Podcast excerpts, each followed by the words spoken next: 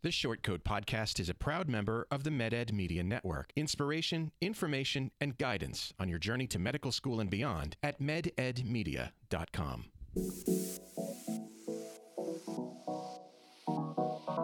Meandering in the margins of medicine, it's the Short Coat Podcast. Weird news, Fresh views helpful clues and interviews. by students for students. Subscribe to our weekly show at theshortcoat.com. Welcome back to the Short Coat Podcast, a production of the University of Iowa Carver College of Medicine. I'm Dave Etler, and I'm surrounded today by a particularly ravaging, ravishing, not ravaging, Maybe both. pissed, ravishing group of co hosts. Say hello to Kylie Miller. Hello. Say hi to Eric Neller. Hey, what's up? Gabe Conley's here. Hey.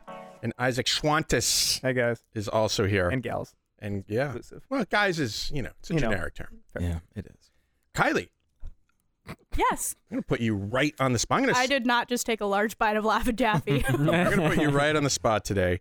You have said, you have confessed on the show in the past that you did not want to leave the preclinical phase of the curriculum here at the Carver College of Medicine. Uh, how's it going? You, so I should say, I mean, you've moved on. If you our listeners, Yeah. you, you've moved on to the clinical phase at this point, where you're seeing patients and learning the ropes. It's been what the three weeks about. How's it going? yeah. Um. So we've been three weeks in the clinic and had a week before that to like cram everything you had failed to do in the first year and a half. Um. So like teach us all of EKGs in cardiology. That was fun. Um. And I'm not alone in this. Isaac too. Um, can speak on his part of like the more normal, probably student view, since I cried my way through like the end of preclinical curriculum. Um, but I love clinicals, so like have no fear. Those of you that are moving on, it I can't say it necessarily gets better. It gets different. Yeah. So what what what changed? What f- your opinion? You were you were nervous about it, Yeah, and now I think rightly so. You're gonna be nervous as you like go into direct patient care and translating the foundational sciences. yeah, I'd be terrified. yeah, and that, that you know a good dose of humility is good to have. But I have loved seeing patients like this is why we're in it, right? Is to see cool medical things and care for people when they need it most. Um, so it's been great. I think one of the hardships is now not seeing your friends every day, coming into class together, sitting with your friends, eating lunch together, and like being on your own time doing those things. But you kind of find a new niche with um, my inpatient internal medicine team has been great. Like my interns and senior resident were like so awesome. We're Facebook friends now. Hey. Yeah, the real deal. Moving along. Yes. Um, and even our attendings were great and just want to like pass on their wisdom to you and they care about you. And I think it varies from team to team, but like you find a new support network and then you see your friends occasionally. So What about you, Isaac? How's it going? Um, it's been kind of a sink or swim. First three weeks, it feels like. Uh, first week was really uh, nerve wracking. I guess it's the same with Kylie. What are you in? I'm an outpatient internal medicine. So Kylie's an inpatient internal medicine, and I'm Mm. on the outpatient side. Um, a little bit nicer, a little bit more of a free schedule. I have some afternoons off and things like that. Yeah. um, but I don't. I, I agree with Kylie. It's been it's been different um, in the sense like I go to a patient now. I don't have the patient doesn't give me four answers. One of which which is correct for treatment or the diagnosis, which is kind of harder to like pull it out of yourself. right. But it also like this is what we're here to do, right? We're seeing cool patients. Actually, it feels like you're actually making a difference in someone's life. You're like helping them, counseling them with whatever treatment they have, and maybe even suggesting some things that like, hey, I know this. And when you have those little moments, like almost giving a little bit of validity, like I learned something during my preclinical years, and I can actually do medicine a little bit. Mhm. Is there any? So uh, one of the common complaints of students is that I will never use this. Uh, oh, whoa, I will never use this information that was presented in this preclinical course. Is, has, has there Oh. been any occasion where you were like, oh, It's It's early moaning, yet, I'm I feel yeah, like- that serum ascites albumin gradient, Oh, yep. like just the the random things you're like, I don't need to know numbers. And true, you can look it up, but when you're like standing in a hallway rounding on patients and you're attending like wants you to know, you're like, all right, I'm gonna go take a look back at those notes. But the flip side of like what Isaac was saying is that you get to, you know, apply your clinical knowledge and know that you know things. At the same time, I'm like, overwhelmed by the amount I don't know. So I have my study guides I made in preclinical, like specifically our Keystone course where you're like doing more clinical scenarios. And I found those to be helpful, but it's like for every line of information you have, there is there are like 10 up-to-date articles that you can then go read through in order to get a better sense and understanding of like why your patient's there. Patients are not textbook cases Mm-hmm. and I will say I've definitely done a lot more reading in three weeks of clinical time than I have in like all preclinicals. Oh, Wow. The one thing I noticed is the one the one class I almost loathed going to was PCS, like our professional communication skills class, and Right. in patient isn't that our patient communication patient skills. centered? No, patient. commu- Yeah, okay, patient communication skills. Whatever. What- What do I know? Professional people, communications. people, cancer s- s- seminar. you know, I may may have came in a little uh, with this preconceived notion of like medicine is learning about what labs to draw, what tests to do, what cool imaging, and then there's the diagnosis, right? And uh, I guess what the last three weeks has shown me, and like I kind of got the hint of it going through the last part of preclinical years, is it's not so much about knowing what exams to do; it's knowing how to communicate with your patients. Because so many of the diagnoses that you get you can tell from the history. You can tell by sitting there and talking to the patient because you can draw all these different labs, do all these different imaging things. You'll f- look for things that aren't there or things that don't make sense, Mm. or like you'll find things just because you're looking for something. Um, but the communication aspect is something that I've learned. Like, oh, I didn't think that was gonna be as huge of a, a component as it is, and uh, yeah, that's probably the biggest thing from preclinical years. I actually got something out of that I wasn't expecting to see. I think those are the lectures that us pre- preclinical people kind of check out of the most when Oh, we're yeah. in because Yeah. Because it's like, oh, this is soft. it's soft. like- yeah, exactly. Or It's I know uh, this, I can or- reason this one out. You know, yeah. I have feelings. Like, Yeah, I can- I exactly.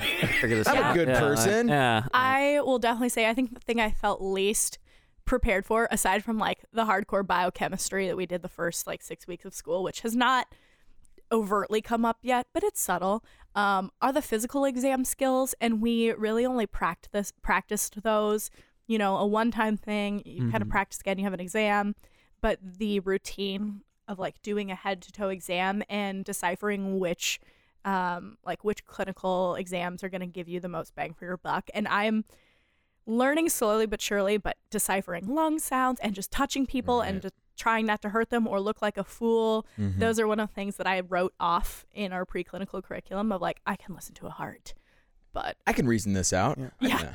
Who, I can memorize who- this checklist. how did you decide that listening to a heart was going to be easy? Because I've heard so many, I've heard so many people like, I don't, I don't hear. I, hear- you know. Oh, it's I, hard. I, don't hear, that it murmur. beating. I'm like, they're alive. Next. Yeah, right. Kylie's Kylie's gone into medicine assuming that everyone's going to be healthy. I put the scope in the Yeah. right spot. And then I finally listened to a guy this week, and I'm like, his heart's going boom, boom, boom, boom, and I'm like, is that a murmur?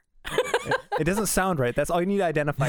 It doesn't sound Something right. doesn't Right. sound right. Yeah. Let's give him a So- thing. let's give him a test. humble pie and just like learning how much you don't know and really respecting the colleagues and the people that have figured it out and by figured out i mean are still learning Hmm. uh, our attendings and stuff but they're like we have taken on a very large task and we just got to keep that in, in mind and respect the profession Yeah. Well, What's like the daily workload compared to the preclinical?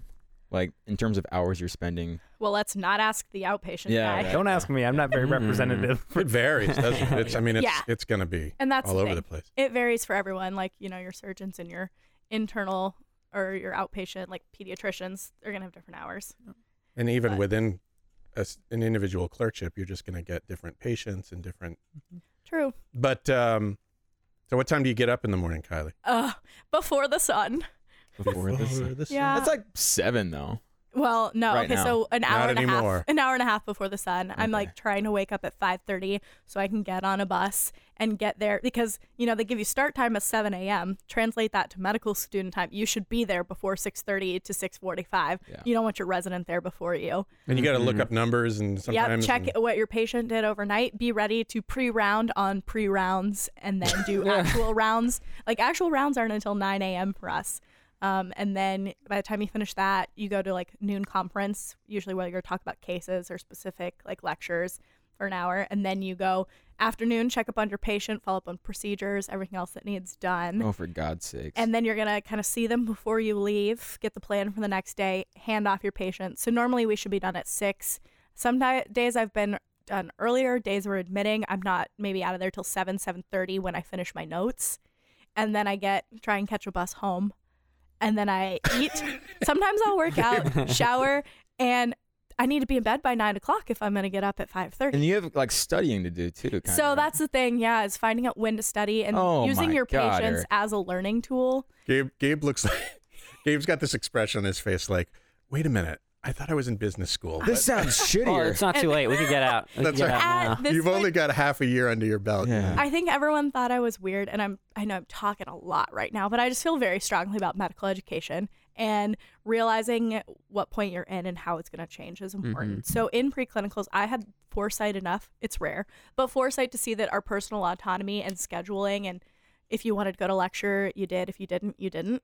Um, people didn't realize how good that was, and now you're in clinic, and it's sort of a shock.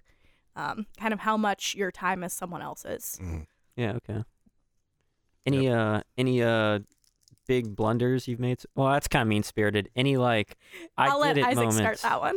Oh, I mean, not so many blunders. Like one of the differences between preclinical years and clinical years is this whole Socratic method, and uh, so it's not so much blunders. You you kind of feel self conscious about I like gotcha, things yeah. you don't know. But I'm trying to think, have I really made a big mistake yet? Mm, Times where you just looked really bad in front of me. just Oh, like you just I- wanted to hide.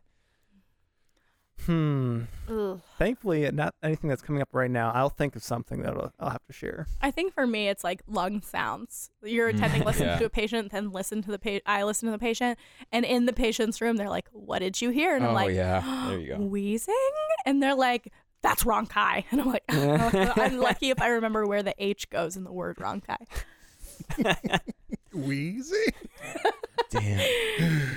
Uh, any uh, any weird uh, cases you can describe without uh, w- w- or or startling things that you experience without violating HIPAA? Um, I had a case of testicular torsion, That doesn't sound good. which uh, Personally, I'm gonna go on was, record as It was saying- his testicle. it was personal. Mid round, I had this.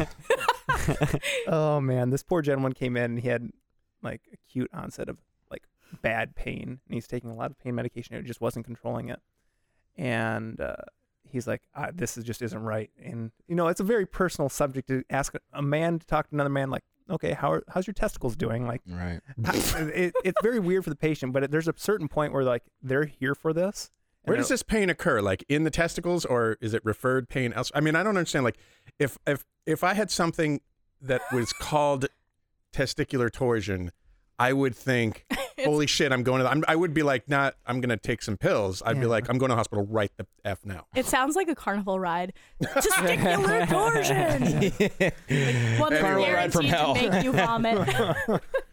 Anyway, and uh, basically what happens is it's not actually in the testicle it's like the spermatic cord and stuff in your Mhm. inguinal canal like twists and then what happens you don't get any blood flow down there oh boy, so as you can imagine it'd be super painful so unfortunately this this gentleman had a lot of pain and we're like it's like this is not gi pain we did a uh, exam on him so it's like all right well we'll examine and everything looked fine and we like all right we need to do an ultrasound and it turned out his testicle testicles necrotic and no. Oh. so he I was has about to ask. the second coolest name for surgery is um, orchiectomy. So he has a scheduled orchiectomy. that sounds take his- nice. To take his testicle We're taking out orchids from your Or- body. dude. yeah, dude. orchiectomy. Sapling ooh ooh phorectomy is my favorite though. Sapling.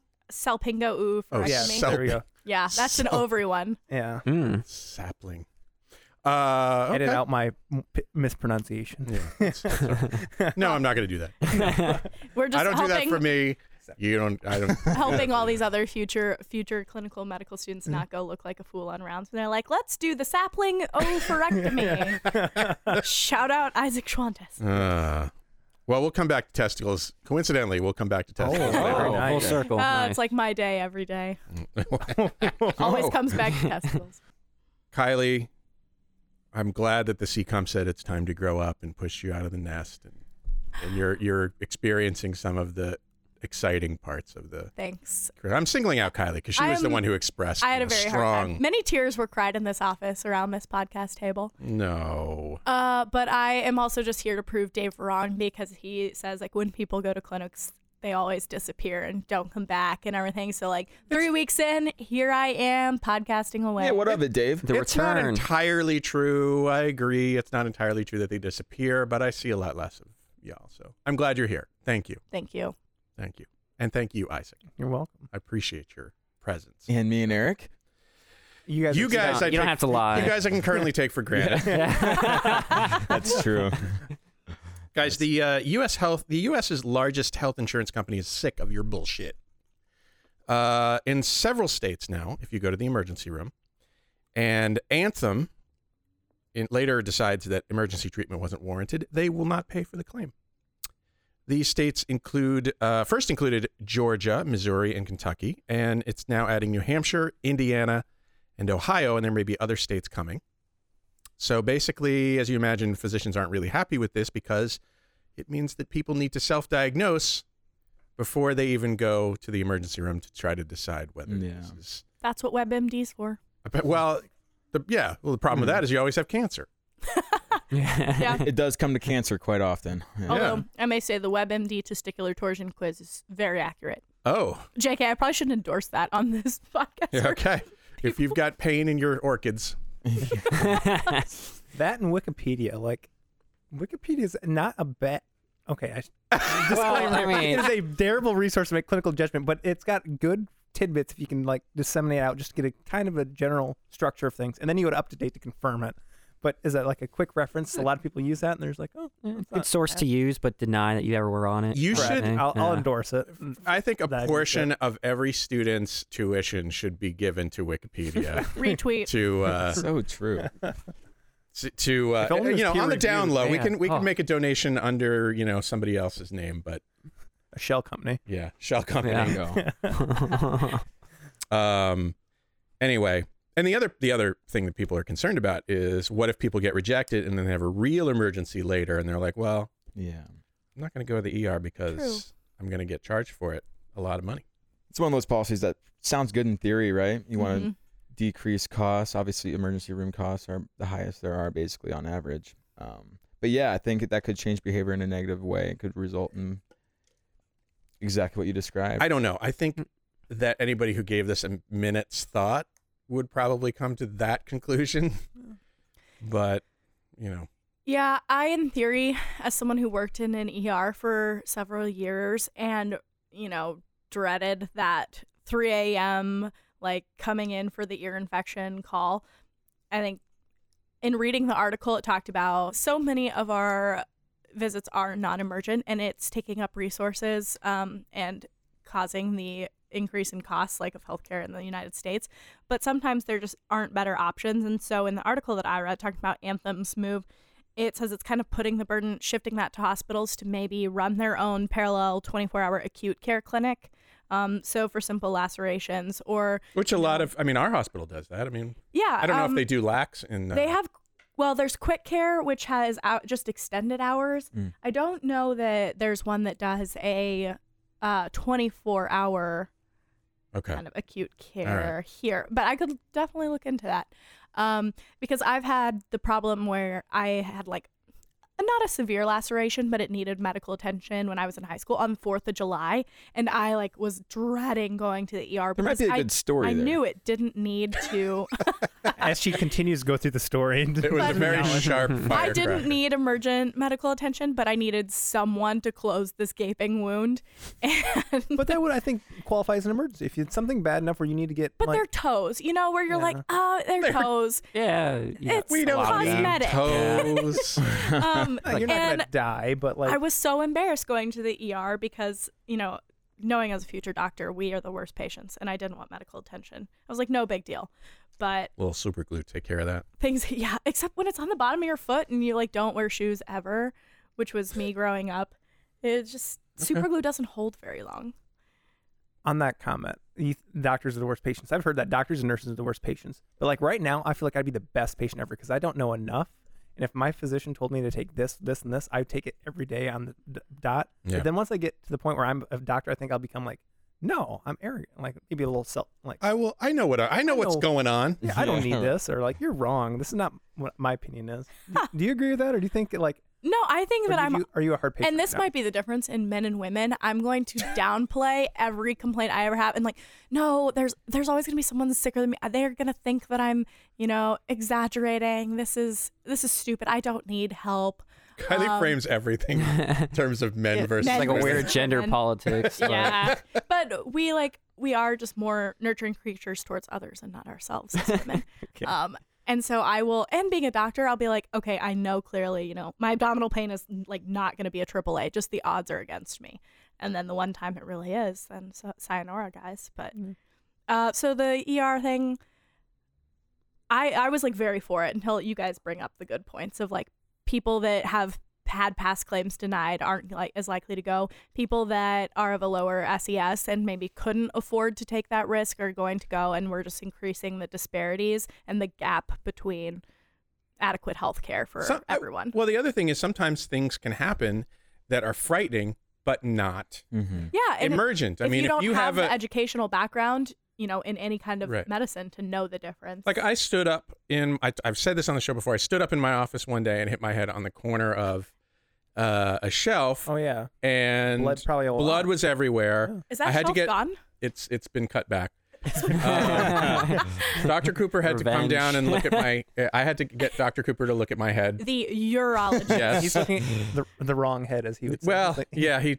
I think he did make a comment about that. But anyway, I was fine. But you know, I would have likely gone to the ER because a hurt so mother effing bad, and b there was blood everywhere. Oh yeah, head wounds. They they. But you, yeah, you don't know But that as a, a as a like a person. layperson. You don't know that really unless it's happened to you before. In which case, you've already been tur- been had your bill denied. Why didn't you just super glue it, Dave? Because I didn't want it to mess up my luxurious hair. Hair? It was on my head. I don't know. she must have missed that earlier. Yeah, where's the Uh, disconnect here? yeah. I, don't, I think it's Well, I was thinking head and like face, and then you know, there. That's fine. I'm not trying to say you don't have a lot of hair. It just Like 75% I- of his head is covered in hair. Hair? what hair? Eric has nice hair. Oh, thank you. Not that you don't, Gabe. I, now I feel the need to compliment everyone's hair. Nice hair, Isaac. Except mine, I've noticed, but Yeah. fine. Yeah. Gray hair's And she didn't too, exactly Dave. compliment mine, but that's all right. Yeah, it was it was kind of weak. Like, it was all right, very- have the scraps on Okay, this guys, compliment. my hair is full of dry shampoo, so you can hate on me too. Men need a lot of compliments. I do. Get me Why is it always got to be about men versus women? I don't know. Hey, um, needle exchanges may be coming to Iowa, although for now it's illegal. Uh, despite that, uh, the work of our own M4 Sarah Ziegenhorn, a fourth year medical student and executive director of the Iowa Harm Reduction Coalition. Sorry, Sarah's in our class actually. I thought she was an M4. She's an M2. What? Okay. M2, Sarah Ziegenhorn, an executive director of the Iowa Harm Reduction Coalition, was featured on Iowa Public Radio this week um, for uh, her and their efforts. Of course, uh, policymakers are, you know, skeptical of needle exchanges since it seems to be, you know, sort of enabling an undesirable behavior. Um, but anyway, they're going ahead anyway. Uh, as well as syringes, they distribute naloxone, fentanyl test strips, which is huge Yeah. uh, other supplies, and they also test for HIV and Hep C. Uh, the goal here is to acknowledge that drug users will find ways to use until they can stop using, uh, and they want to reduce some of the collateral damage that intravenous drug users, uh, drug use, causes, like uh, the spread of those diseases. Let's uh, hear from Sarah for a second. Rather than being an opportunity to encourage or celebrate drug use in any way, they just accept um, the nature of what drug use can be and can look like for individual people and try to take a holistic perspective of people's health.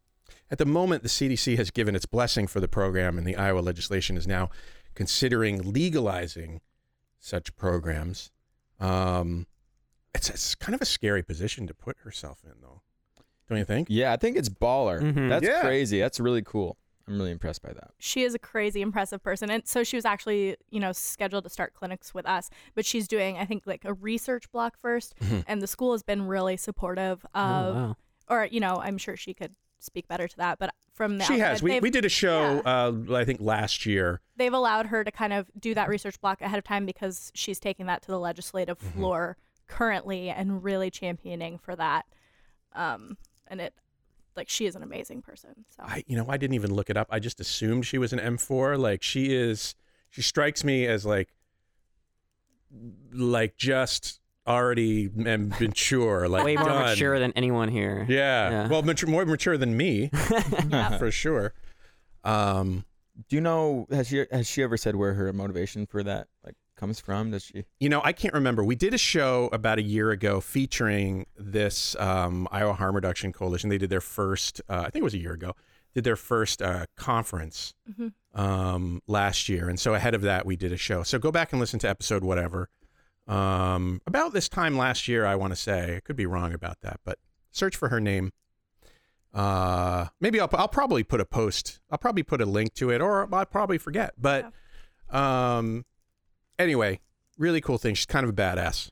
Yeah, and I think people are are quick to judge and say like we're facilitating them, you know, keep to keep using drugs, which all the evidence shows isn't true. Your numbers don't go up having clean na- needle exchange, but your infection rates and things do Yeah. go down. Yeah, that's the thing. Yeah, that's the thing that they mm-hmm. highlighted in the article I read on Iowa Yeah. Public Radio. That you know, you you don't necessarily see with data an increase in drug use. What you see is an increase in the spread of these mm. particular diseases that are associated with IV drug use. Mm, and while evidence based is a sensitive word with our government right now, it's the only way to approach the problem. And I think until the government is willing to make amends and say, oh, well, Well- if we're not going to support this, we're going to counter and Yeah. support, you know, expanding methadone clinic access mm-hmm. or, you know, drug rehab programs and that sort of thing. You don't just get to veto everything and not propose an alternative solution. Well, let's give credit where credit's due. I mean, the CDC is an arm of the government, and they have said, yeah, you can, you can do this.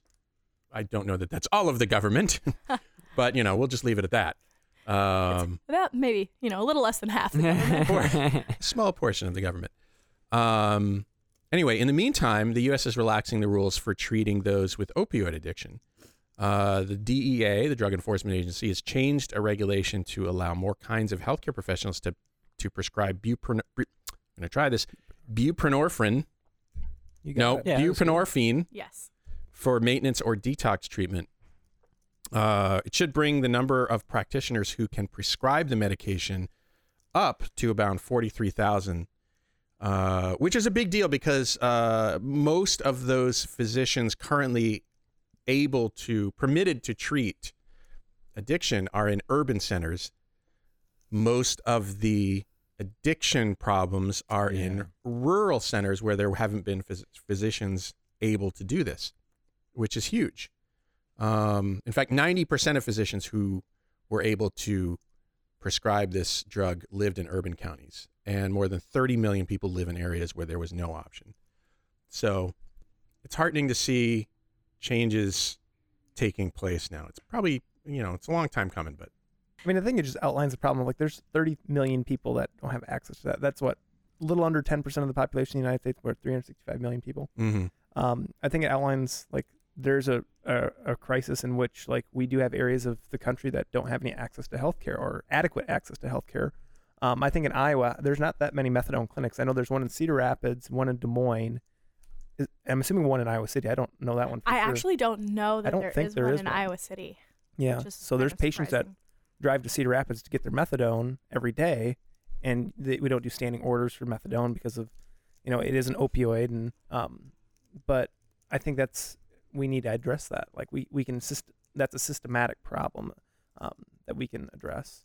Yeah, instead of like keeping the population separate and letting the like IV drug users like fend for themselves, we're kind of like letting a rope down and helping them out of it, so to speak. Yeah, but I mean, even if you believe that these things are enabling, like you know the syringe needle exchange programs and stuff like that are enabling. I mean, what you're discounting there is the benefit to you know the rest of society that um, you know would otherwise have problems like um, you know infectious diseases or the drain on um, Local law enforcement. local law enforcement. Yeah, all this kind of stuff. And that's So- the interesting thing is like when I know when they were talking about doing this clean needle exchange, they had um, some table set up that you could call your local representative or senator to get support for the bill.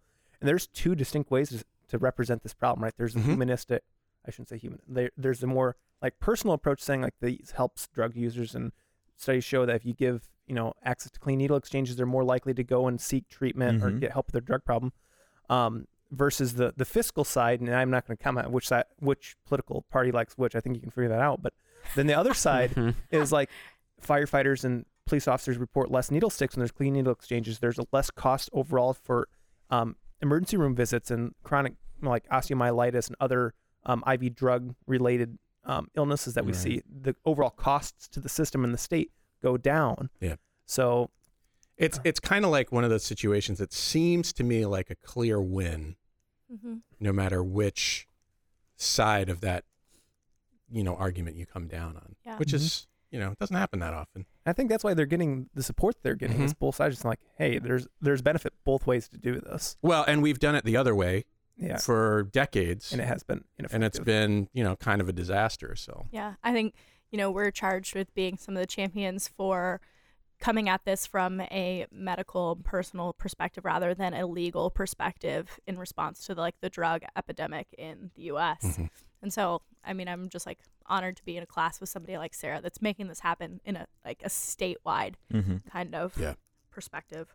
very cool. Other states have noticed it too. The Iowa Harm Reduction Coalition. I had um, supper with one of the ER attendings that's pretty heavily uh, involved with this one night, and you know, there's other Dr. Baresh, Dr. Rundy. Rundy. Dr. Rundy. Oh, Yeah. So, good. um, com- you know, Iowa Harm Reduction Coalition has done so much in just the, the short amount of time that they've been around. They've pushed more legislation than a whole bunch of other like established organizations in other states. And I know they've been talking to these other organizations saying this is how you can help. And um, you know, it's pretty impressive. Like Yeah. Sarah's Yeah. doing phenomenal. It, it with really is because sometimes these things uh, just feel like monumental, Oh, they are. pushing rocks up hills kind of stuff, and Yeah. it's- and this is it's a, a thing that's kind of developing so rapidly like in response to this problem that's been growing in the united states in the last you know 10 15 years. So i was just my clinical service has been at the va and the va has obtained grants and some of the physicians there really worked hard for grant funding in order to treat every hep c patient that the va sees. Um, if they want it they can get treatment without cost to them because now that there is treatment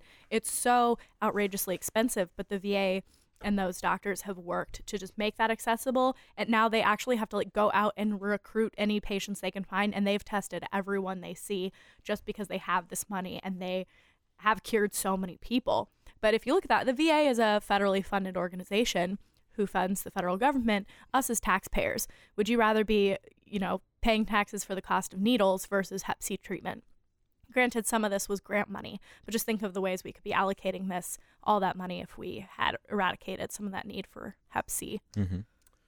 well, Sarah, if you're listening, and you probably are, because who wouldn't? Good job.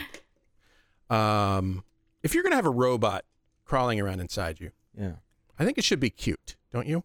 German scientists have come up with a tiny, magnetically operated strip of rubber that can crawl, swim, climb, wiggle its way through your body to deliver drugs or maybe just tickles. Uh, let's watch this video. And Kylie, I want you to describe what it is you're seeing for our uh, listeners who are not blessed with the visual of this. Okay. I want to say it's like a one by three to four centimeter black rectangular strip of. I don't know. How do you know how big it is? Of robot. Oh, it's it's so cute. It is it does little tricks. It rolls around. It's flapping. It like inches like a little flatworm. This is about a, it's about it's it's actually about a tenth of a of an inch. Yeah, I was grossly. Oh yeah, like a caterpillar, I a think- green or a jellyfish. And it's a piece of black And It's, it's a piece Yeah. of it's a strip of black whatever. oh wow, it's very very there's, a, thin. there's a scientist looking guy. But anyway, point is, it's super cute. He looks like a villain in a Uh, I think- superhero I movie. think it looks kind of gross. It's it's ma- Like, I Um, mean, it looks like they had it with the caterpillar. I mean, that's Uh, well, that's that, pretty gross. That's pretty scary. I don't want that thing Yeah. to Dude, the number of caterpillars I've eaten in this life, throw one more in me. look, it can grab things, let And go. them It's like it's sentient And too. I don't know. It's a it's it's a bit of uh, it's a bit of rubbery material. It It's looks got, like it's it got, can dance. Yeah, it's like they're playing music with it. it's got magnetic particles in it. Like, It can be can be manipulated using magnetism, which is really super cool. Oh, little scoot, scoot, Damn, scoot, that is cool. scoot, scoot, roll. Did they comment and say what they would use this for? Yeah, they want to deliver drugs with it. They want to, uh, you know, ex- I, I don't know what else they can do. It's it's kind of hard to imagine what else they can do with it. I mean, Are they thinking can they put a knife on the end of it and excise? like some uh, kind of like chemo drugs, and you can like inch it and apply it directly to the source yeah, of I think cancer? I think that's the idea. I think personally, I think you know, sometimes scientists are like, uh, we don't know what this is going to be used for. It's really cool though. Yeah. we'll put some Man, drugs on we it. gotta we gotta find a practical use for this fast. Um, Yeah, I don't know that why you would necessarily need the drugs to be mobile in your body and moving it around. And are you transporting it through the bloodstream, or is he just like inching his way through flesh? Right. The Burrowing his way. I they they know. show it uh, sort of moving into a stomach like yeah. uh, Well, then I'm area. just gonna ulcers. poop it out. Well, it- well, it's there though. It In can, my- it in can, my well, that's like it can, it can go against swallow, the cameras that you swallow. yeah. I mean, if they have some kind of function. Oh, it can well, go against the flow too. It'd be Needing like a transient medication ad- administration. But I was thinking long term. In your stomach, then out your throat. yeah. In a tube and out your boob. Round Yeah. the floor. Does anyone remember that rhyme from childhood? Just me? What? Is it a California thing? What? This is a this is a a childhood rhyme. Sounds pretty regional. Specific. Yeah. we don't claim this.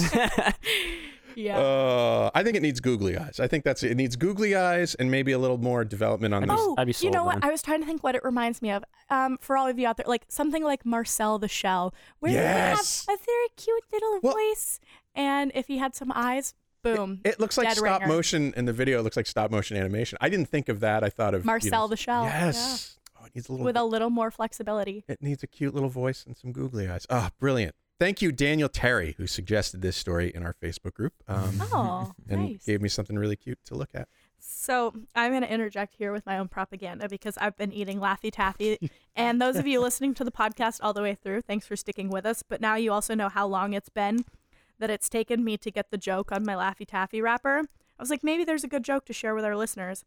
And so this person said, the joke they sent in says, When does a doctor get mad? I was like, ooh, pertinent. Except I didn't understand the answer, which is, do you guys have any suggestions? When does a doctor get mad? um, Something with the word round in it. I don't know. no, not When? what? You know. So when they- does the Oh, doctor right. get mad? I don't know. Don't- Okay, well, good. I'm glad it doesn't jump out at everyone else because it said when he runs out of patience. ah Like patience Ah. with a T, and I could not figure that out. I'm like, why? I'm so glad when I run out of patience. It means I can go home. But then I finally caught on It's just punny. Yeah, It's, punny. um, after like Yeah. 35 minutes. Okay. Oh. Hey, let's play a game. I'll never eat Laffy Oh, gosh. Taffy after that. Does Here- this, does here's this the- involve these post-it notes? in It front of does. us? It does. Grab a uh, grab a post-it note and a pen.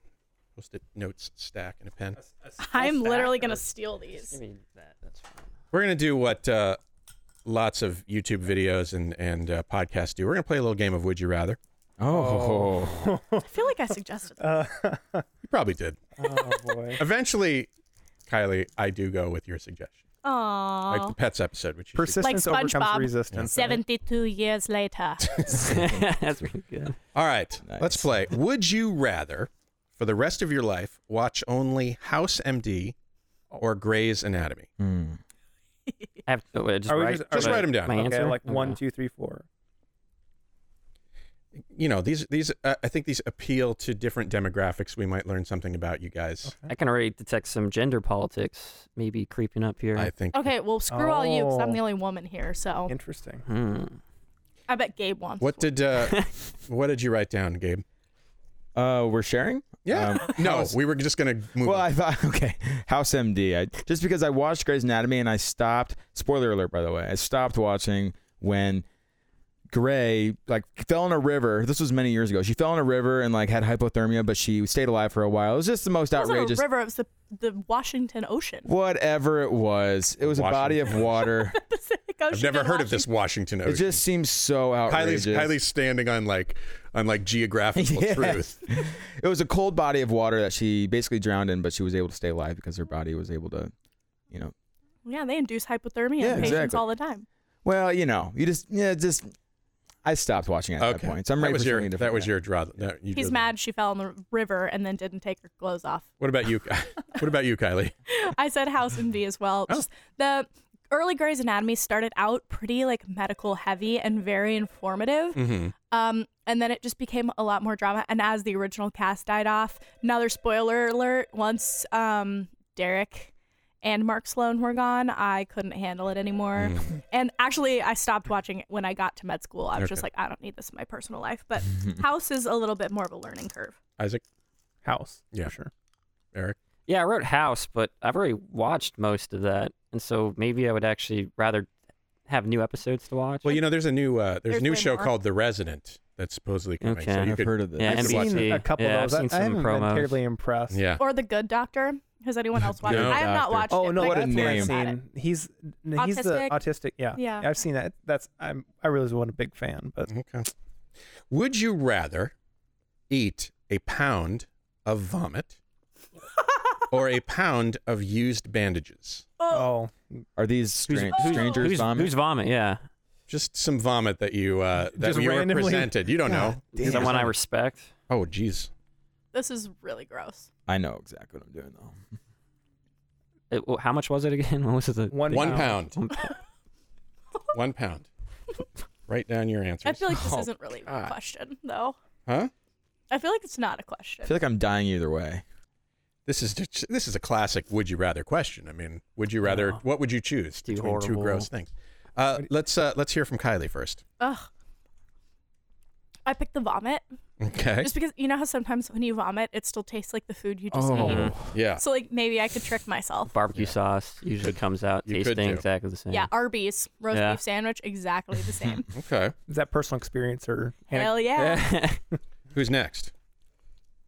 I also had vomit, Yeah. kind of for the same ways. I don't think I could, like, I don't, I couldn't wash down a pound of band aids, so Yeah, exactly. so just, I Yeah. just physically vomit. it's kind of a before. density thing too. you Yeah. know, Uh, like- that's yeah. kind of what I was going off. Like maybe I, if that just had a big meal, you know, the density might be a little different. I could get away with like a couple big swallows. But uh, like you have a pound of band aids, that's like a mountain of band aids in front of you, and they're used and they're not guaranteed to be yours. Disgusting. yeah. Okay. Same, same. I think my chances of getting like an infectious disease is a lot higher with the band aids. Yeah. You, Yeah. not mine. You know. Yeah. By the way, Brown University professor of psychiatry and human behavior, Rachel Herz, came up with a chemical that had a distinctive smell. And when she presented it to people and called it Parmesan cheese, people said they loved it and wanted to eat it. Uh. When she turned around and presented those same people with that smell and told them it was vomit, they were horrified and disgusted. Uh, even when they were told that it was the same exact smell, they refused to believe it. And uh, The brain is a powerful thing. yeah, So a little aside there, like now being in the hospital, you will smell things on the floor sometimes, and if it's around mealtime, you're like, oh man, like. Is that food? It, it smells good, but like I refuse to let myself think it's food and and or like think that it smells good because the one time you do and then you see the nurse like cleaning out a bad pan, you're scarred. it's gonna Just- be it's gonna be like just watch MRSA. Yeah, and it, it totally is the brain thing. If you think it's food, you can trick yourself, but if you think it's poop, Mhm. no way. Would you rather give a testicular exam to Steve Bannon or a live deadly scorpion? Now, don't give the obvious answer here if it's not like, you know, just keep in mind scorpions, deadly. Steve Bannon, there's got to be some fungus there. I would bet there is actually. Yeah. Kylie's really thinking hard about it. Scorpion. Well, you said don't give the obvious answer, but like well, I mean, I, I didn't want you to be I've- like, the I've obvious answer would be, life. haha, Steve Rephrase. I've led a good life. again. I'm Would you willing rather to give die. a testicular exam exam to Steve, Steve Bannon, Bannon. or a live deadly scorpion. Also, or, scorpion. or a testicular have exam to a live deadly scorpion? Yeah, what am I doing? they don't have thing? testicles. This they do. They're inside. You'd have I'm to not do, you familiar- still have to do the exam. I'm looking up scorpion anatomy, so we all have a reference point. I tried. It wasn't easy. I- Oh. Scorpion testicles. scorpions are related to spiders. Scorpions are related to spiders. I did learn scorpions are related to spiders, and Yeah, spiders arachnids. have uh, something called palps, which are analogous to uh, penises. Uh, male boy spiders, anyway. Yeah. and uh, they only generally have two chances to mate because they usually break off. And I, I'm gonna reference this somehow and bring it up on my urology rotation. yeah, you should bring that up. Uh, so, what did we decide? Is that You I, start. I, I think scorpions are cool, and Steve Bannon, uh, not so much. So I want scorpions. Okay. Yeah. I want Steve Bannon because, uh, you know, it's just part of the job. Like if you're in to do a testicular exam, Yeah, exam, you gotta- and been there, done that. You know, it it is what it is. Okay. Speaking, of, I mean, this is coming right back around to testicular torsion You know, today. Mhm. yeah. exactly. I went with Steve Bannon as well. I feel like don't like the guy, but he might be interesting to talk to. Okay. You know, All right. Hey, Yeah. That's a good Just way wanna of. talk to. a, it's, It's a good way of looking at So it. when you- Interesting to talk to. scorpion not that much to say. When you're doing a testicular exam, you do not. I, I don't know. Like f- when I'm down, like below the waist, I do not look up. I do not have conversations talking about with your my politics. patient. Yeah. Yeah. You know, I, So, how's your politics? Yeah. How's the job search it's like going? I'm down here to do a job. I'm going to get it Yeah. done, and then we can talk. I was actually like pretty set on the scorpion, and then thinking about it though. Although I probably don't want this recorded, so if it's like two years into the future, you're thinking about interviewing me for residency, and you hear this, like I'm sure I've grown as a person, but I'm still pretty new at doing testicular exams, so like I might accidentally pinch the epididymis. I don't know, so I think hmm. I'd maybe take my risk with Steve Bannon. there we go. you wouldn't want to pinch a scorpion's epididymis. That would that would unfairly torture. them. That's, Yeah. It, so a It's learning animal point for those at home, we learned recently that it's like not the testicles that cause the severe pain when you get knocked in the junk. It's the epididymis that's really tender. Good to know. Good to know. Uh, in January of 2017, folks on Twitter were trying to figure out what Steve Bannon reminded them of. Uh, here's a little quiz for you. Which of the following was not one of those things, as far as my limited research can say? Uh, first, Steve Bannon looks like dandruff and a cigarette butt had sex in a ditch. Bannon looks like haggis drawn from memory. Steve Bannon looks like Fred Flintstone six years after Wilma took Pebbles and Dino and left him for Mr. Slate. The last one, I think the last one's too creative.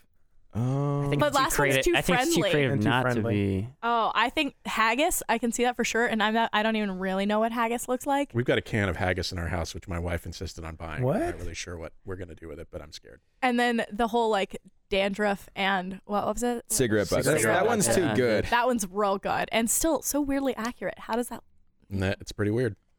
Yeah, you're right. Uh, Steve Bannon, uh, nobody ever said he looked like Fred Flintstone. Everyone loves Okay. Fred Flintstone, so yeah. Yeah, but, you right. know, six years later.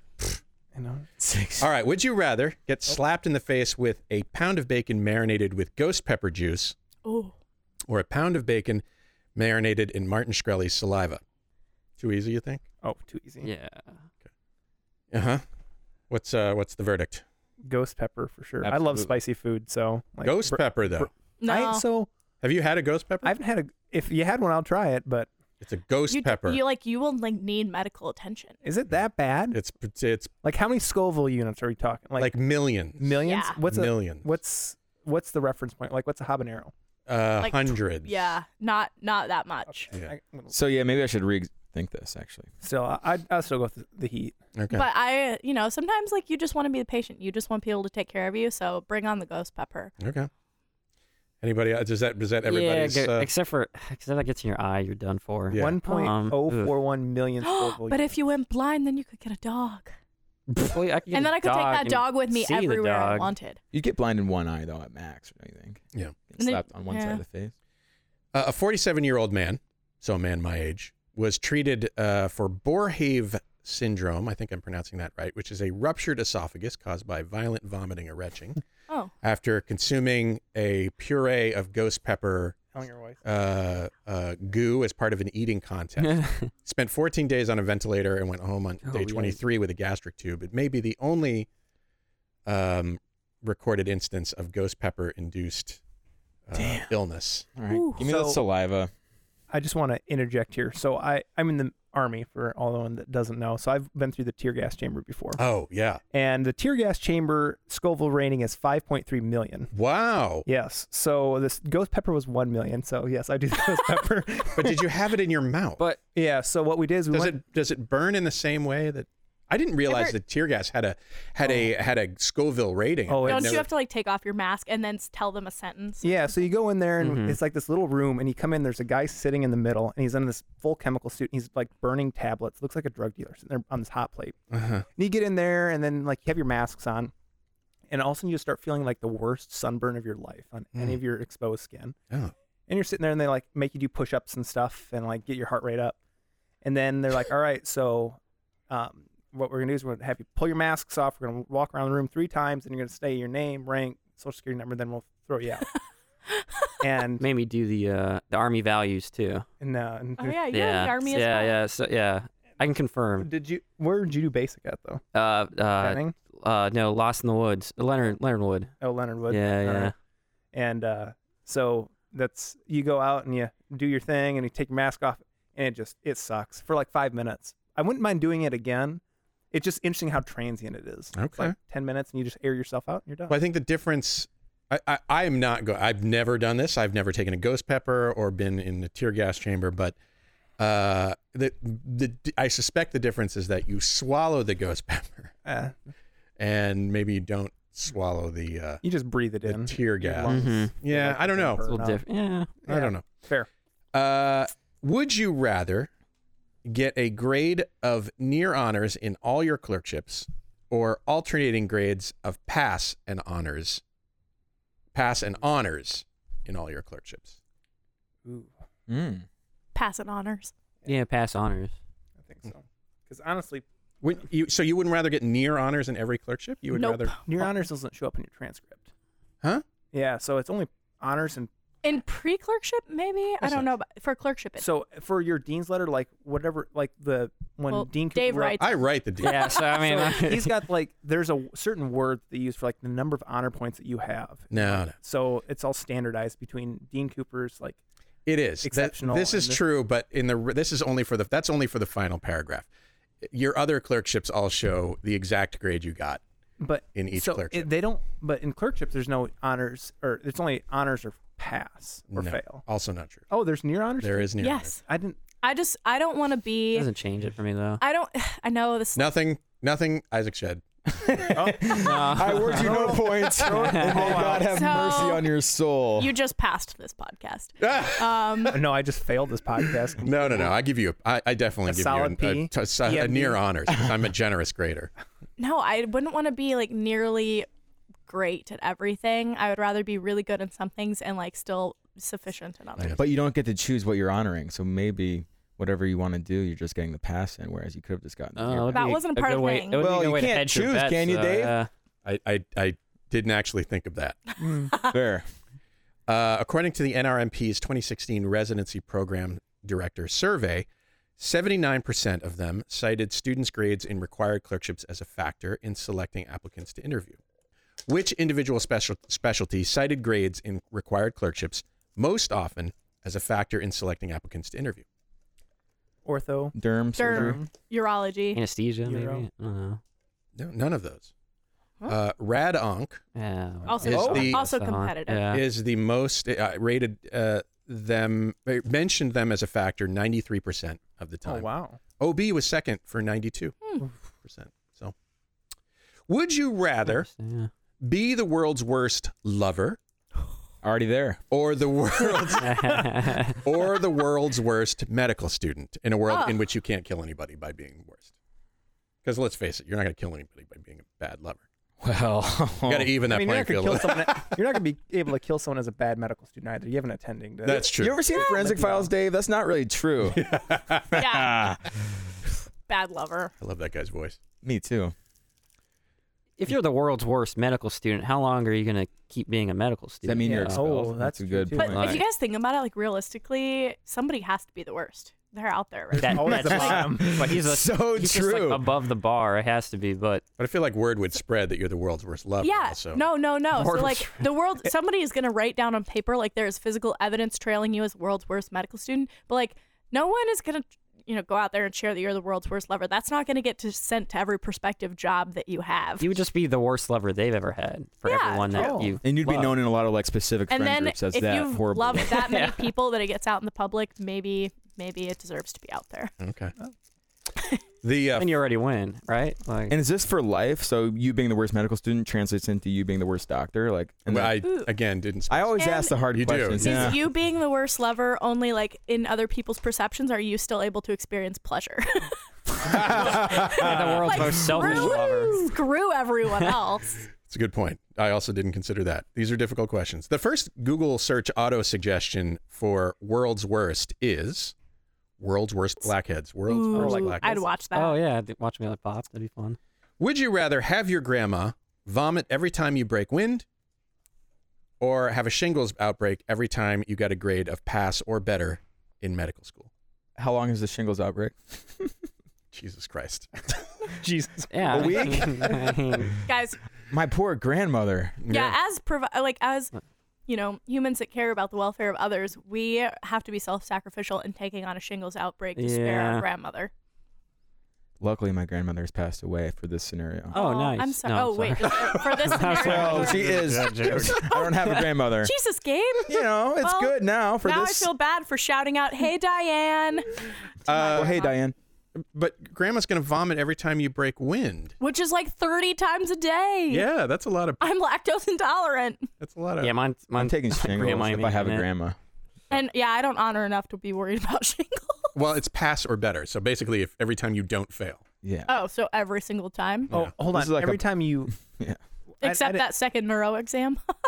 Every time you don't get a failing grade. Oh. So that's there's a lot of that. You get like a test every week. Yeah. Grandma's going to be be in. pretty crap. I would say a shingles outbreak probably lasts at least a few days, if You, not you more. pretty much just always have. shingles. we got good antivirals. Do you have We'll access to a butt plug?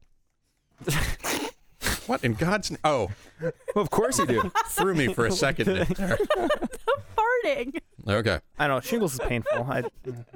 It- Not the Sorry, first Grandma, time throw butt Grandma plug under has the been bus? said yeah, here. I think I think I might. I have to avoid the. She might shingles. get- oh my God. She might get Borehaven. That's an indictment on your soul, Isaac. I'm She's sorry. gonna get a Mallory Weiss tear, and it's all because of you. It could be like a, a simple like regurg, just Just like, like, a bad retch. really fast.